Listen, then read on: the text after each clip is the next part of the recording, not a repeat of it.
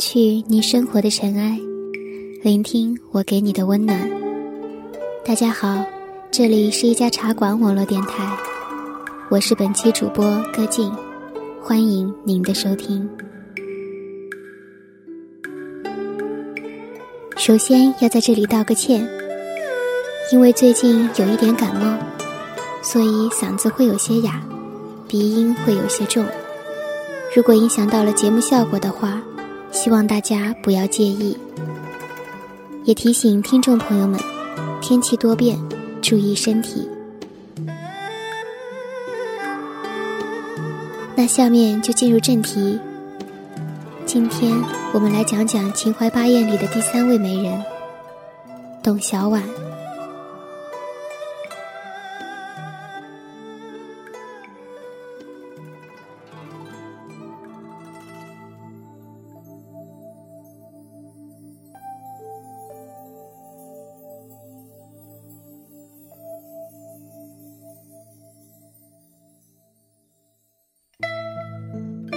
家道中落。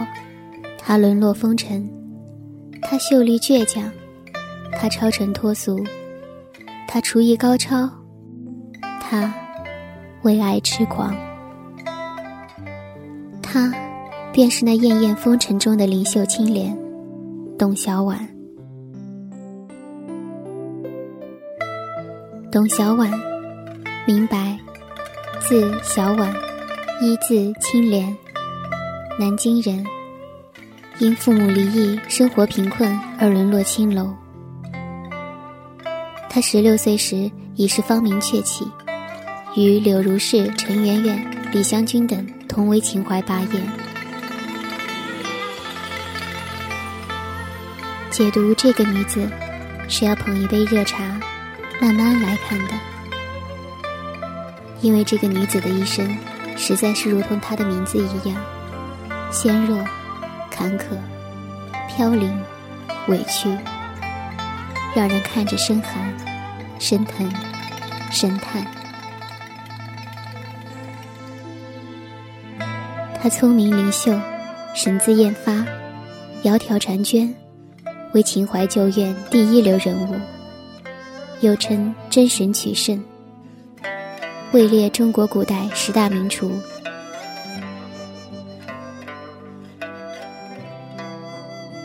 成为名厨是爱好所致。董小宛在美食上很有造诣，做的桃糕、西瓜糕、菊花糕等都堪称绝美。当年在秦淮河畔就引得无数文人愈加仰慕。他亲手腌制的咸菜，竟也能使黄者如蜡，绿者如翠。不说口感如何，仅色美一条就极其诱人。辅以各色野菜，一经他手，都有一种异香绝味，想不出名都难。难怪有美食者这般点评：他做的火肉有桂柏之味，丰鱼有几露之味，醉蛤如桃花，松虾如龙须，油鲳如鲟鱼，烘兔酥鸡如饼饵，一碧一卵。妙不可言。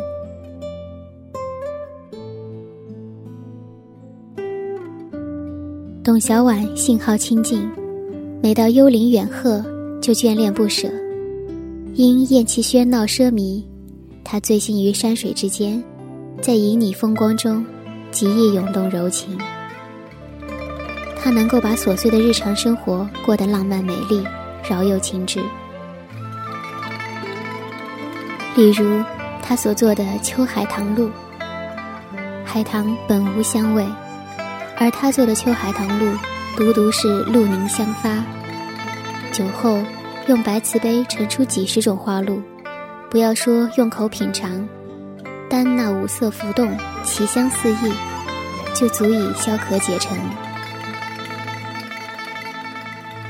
他还善于制作糖点，外黄内酥，甜而不腻。人称董糖，他煮的芥片有一股婴儿香味，和冒皮浆常常是一人一壶，在花前月下默默相对，细细品尝茶的色香性情。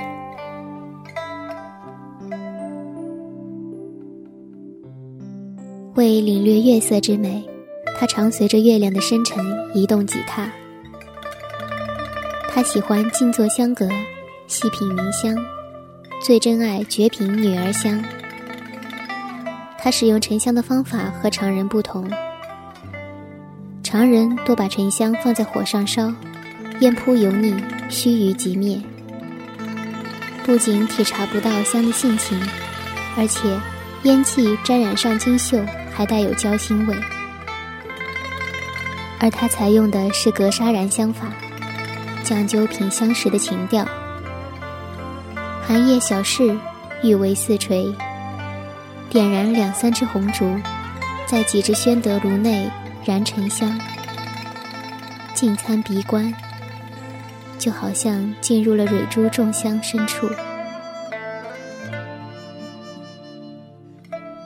他最爱玩菊，将那剪桃红放在床边，每天晚上高烧绿烛，用白色屏风围起三面，放一张小椅子在花间，调整好菊花，让菊影具有皴痕妙丽之态。然后深入花间，使人在局中，局与人都在影中。此情此景，但秀如画。情趣二字，在他身上体现的淋漓尽致，让现代女子望尘莫及。只可惜，这样的女子身在了乱世，偏偏又遇人不淑。自身又太过于依附他人，最终年仅二十八岁便溘然辞世。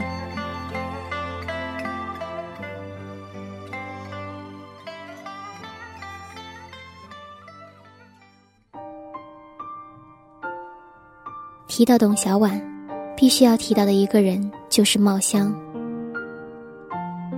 茂香，字辟疆。说起这个男子。颇矛盾。一方面，他是明末清初的文学家，出生在如皋城一个世代仕宦之家，后与同城方以智、宜兴陈真慧、商丘侯方域并称四公子。他们年龄相仿，意气相投，或结伴同游，或诗酒唱和，或抨击阉党，或议论朝政，希望改革政治。挽救国家危亡。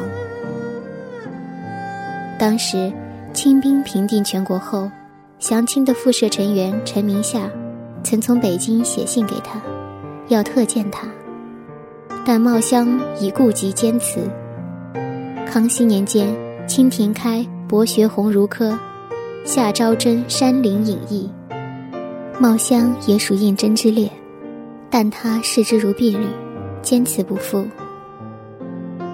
这些都充分表现了他以明朝遗民自居、淡泊明志、绝不事亲的心态和节操。与此同时，他缅怀网友收养东林复社和江南抗清志士的遗孤，更有人称他天际朱霞，人中白鹤。如此看来，此人是有让美人生死相随的魅力的，但同时。在对待女人的态度方面，他又颇让人鄙视。一六三九年，茂辟疆因为听说秦淮佳丽之中有位才色双绝的董小宛后，多次求见，但几次失之交臂。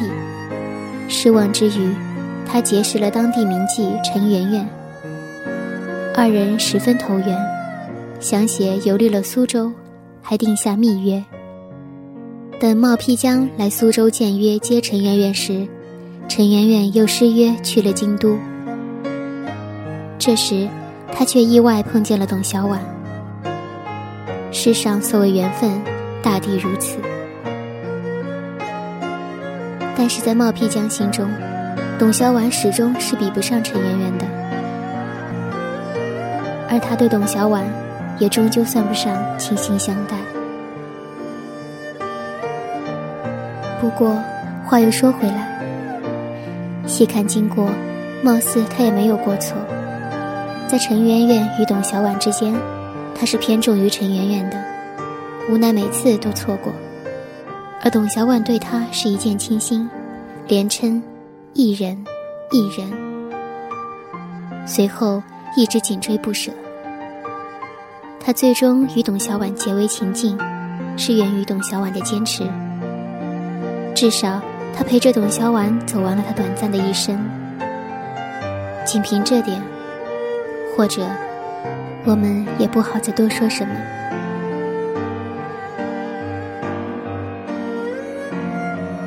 董小宛出身董家绣庄，她十三岁那年，父亲患上了暴力。不久便撒手人寰。董小宛为生存和债务所迫，不得不屈意卖笑。她是清高的，因为不愿违心卖笑而得罪老鸨，甚至弄到自己的生活举步维艰。但对于冒辟疆，他完全放下了自己的自尊。一见倾心之后。他多次向冒辟疆表示过倾慕，均未得到他的回应。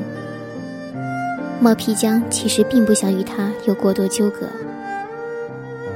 在董小宛对他纠缠不休的这一路，他是以规劝和闪烁的言辞来对待董小宛的。想来，像董小宛这样兰心蕙质的女子，他如何看不透冒辟疆的想法？但他仍然回望江流。发誓道：“妾此生如江水东下，断不复返无门。”冒辟疆在实在无法劝服他的情况下，对他提出了三个难处：一是科考日进；二是父亲一向滞留微江，家里一团乱麻，他回去是料理一切事务；第三，也是最重要的一点。是董小宛的债务急落急之时，他没有办法帮他。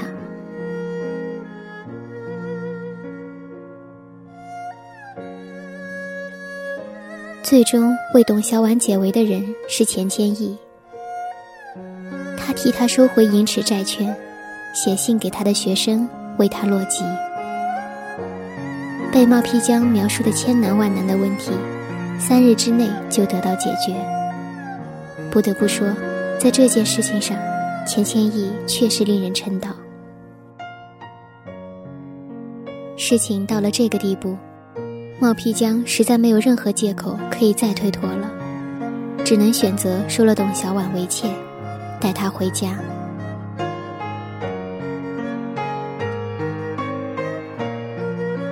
其实，冒辟疆的想法很清楚，中国在那个年代的风气就是这样。君子要远离女色，就要表现的对女人分外刻薄。所以，历来有理想的人都少不了要标榜一下。冒辟疆也是一个有理想的人，但他又自我定位为风流才子，所以他给自己调和了一下。虽然在女人堆里混，但女人不过如衣服，玩玩罢了，捎带着的，怎能把捎带着的事情当真了呢？更何况，此女子还是出自风尘。但他实在是估错了董小宛。他穷追不舍，装作不懂冒辟疆的脸色。他把生命置之度外，在追随路上侥幸逃过匪盗。他放弃自己的脸面，在众多名士面前对冒辟疆伏低作小。站在一个女人的角度，设身处地的想一下，除了是因为董小宛对冒辟疆的爱，还能有什么理由呢？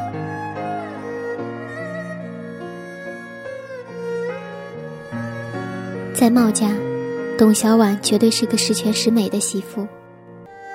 她谦虚、恭顺、勤快，所有家事样样出众，还替冒辟疆给亲戚朋友书写小楷扇面。为他的正妻苏元芳登记柴米油盐的用项及银钱出入。另外，他逆来顺受，深明大义。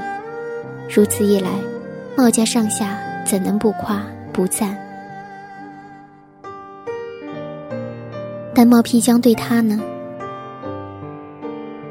那时，李自成攻占北京，清兵入关南下，江南一带燃起熊熊战火，清军肆虐无忌。墨家三天两头要避难。第一次，茂丕江一手拉着老母，一手拽着老婆，最多回头叮嘱董小宛跟上点。而第二次，茂丕江只带了父母加老婆孩子出城避难，却让董小宛带着婢妇看家。在外人看来，这是一件多么可笑的事情，可董小宛居然安然听从他的安排。从来未曾抱怨过。最后，还是在茂家二老的坚持下，茂皮江才带上了董小宛。在我看来，如此男子，任他如何像天际朱霞、人中白鹤，也让人不齿了。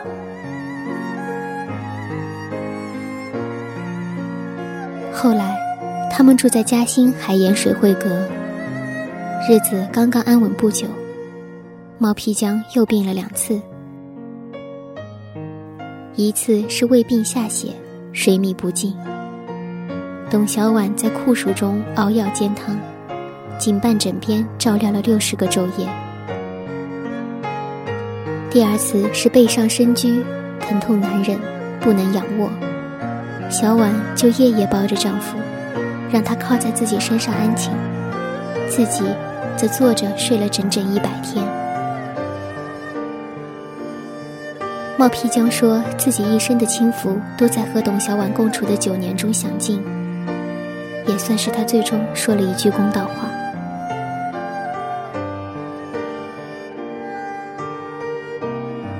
艰难的生活中，饮食已是难保，小婉的身体又十分虚弱，加上照顾茂丕江连续几场大病，使得小婉身体顷刻间垮了下来。先逝于公元一六五一年，年仅二十八岁。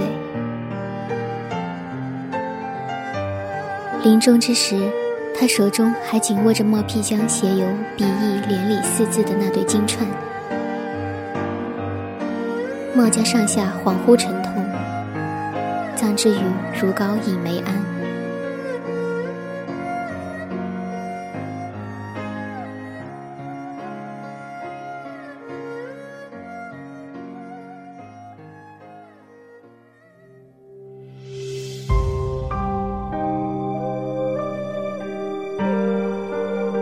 不能不叹董小宛这短暂而又可悲的一生。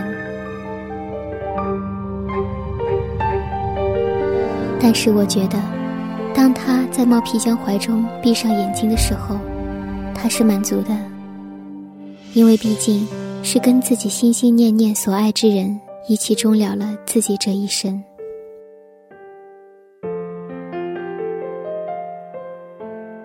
我们再回头看冒皮江。他在六十八岁高龄之时说：“妇人以资质为主，色次之。碌碌双环，难其选也。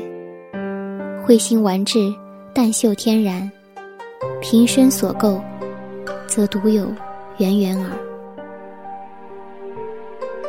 男人都是如此吗？因为没能得到，陈圆圆变成了冒皮江心中的那颗朱砂痣。”如此说来，董小宛在他心中又算什么？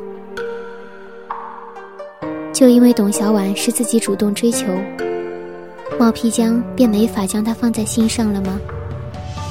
这对小婉来说，是何其的不公！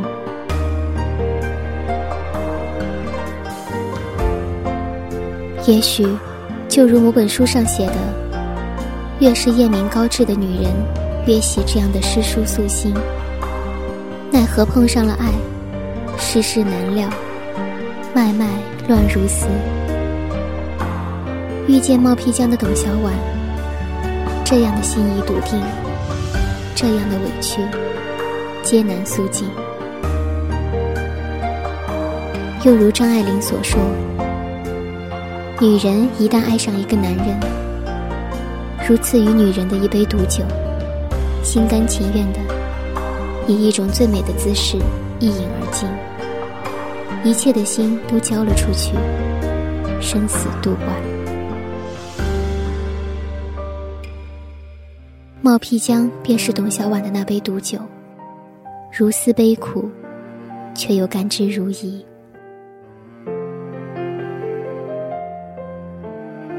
董小宛，这千古风流女子，一缕香魂，到如今不知飘向了何处。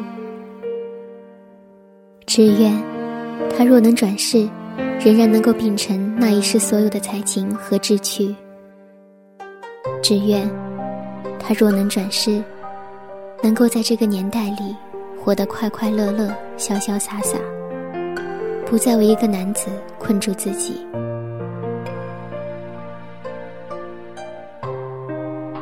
但毕竟我们都不是董小宛，我们只能从旁观者的角度来看他的故事，来为他心酸，为他不值。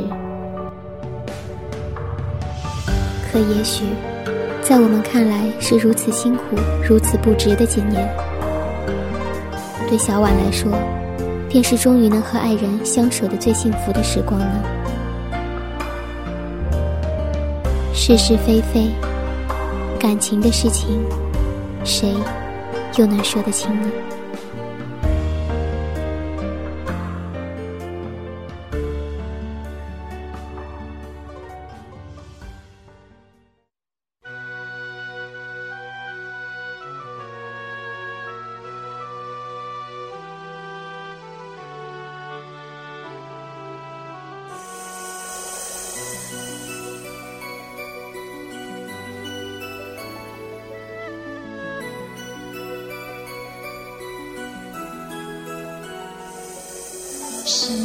本期节目到这里就结束了，但关于美人们的故事依然未完待续。希望这期节目能给大家带来触动，能让大家有所收获。最后送给大家一首网友填词的同名歌《董小宛》，希望大家喜欢。我是主播歌静，我们下期再见。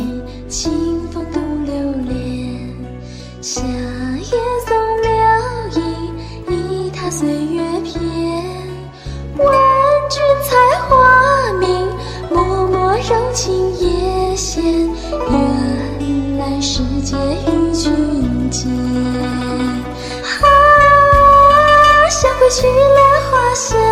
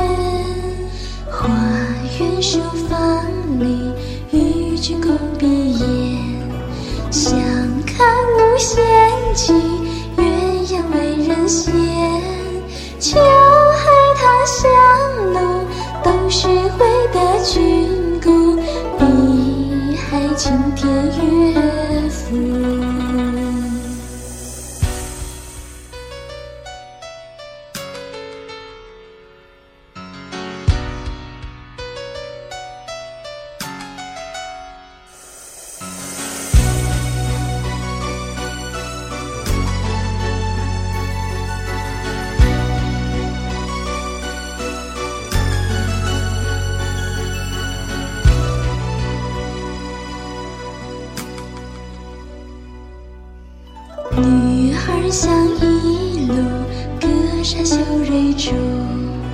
见桃红菊舞，醉凝相思处。风尘埋笑苦，锁心中的归宿。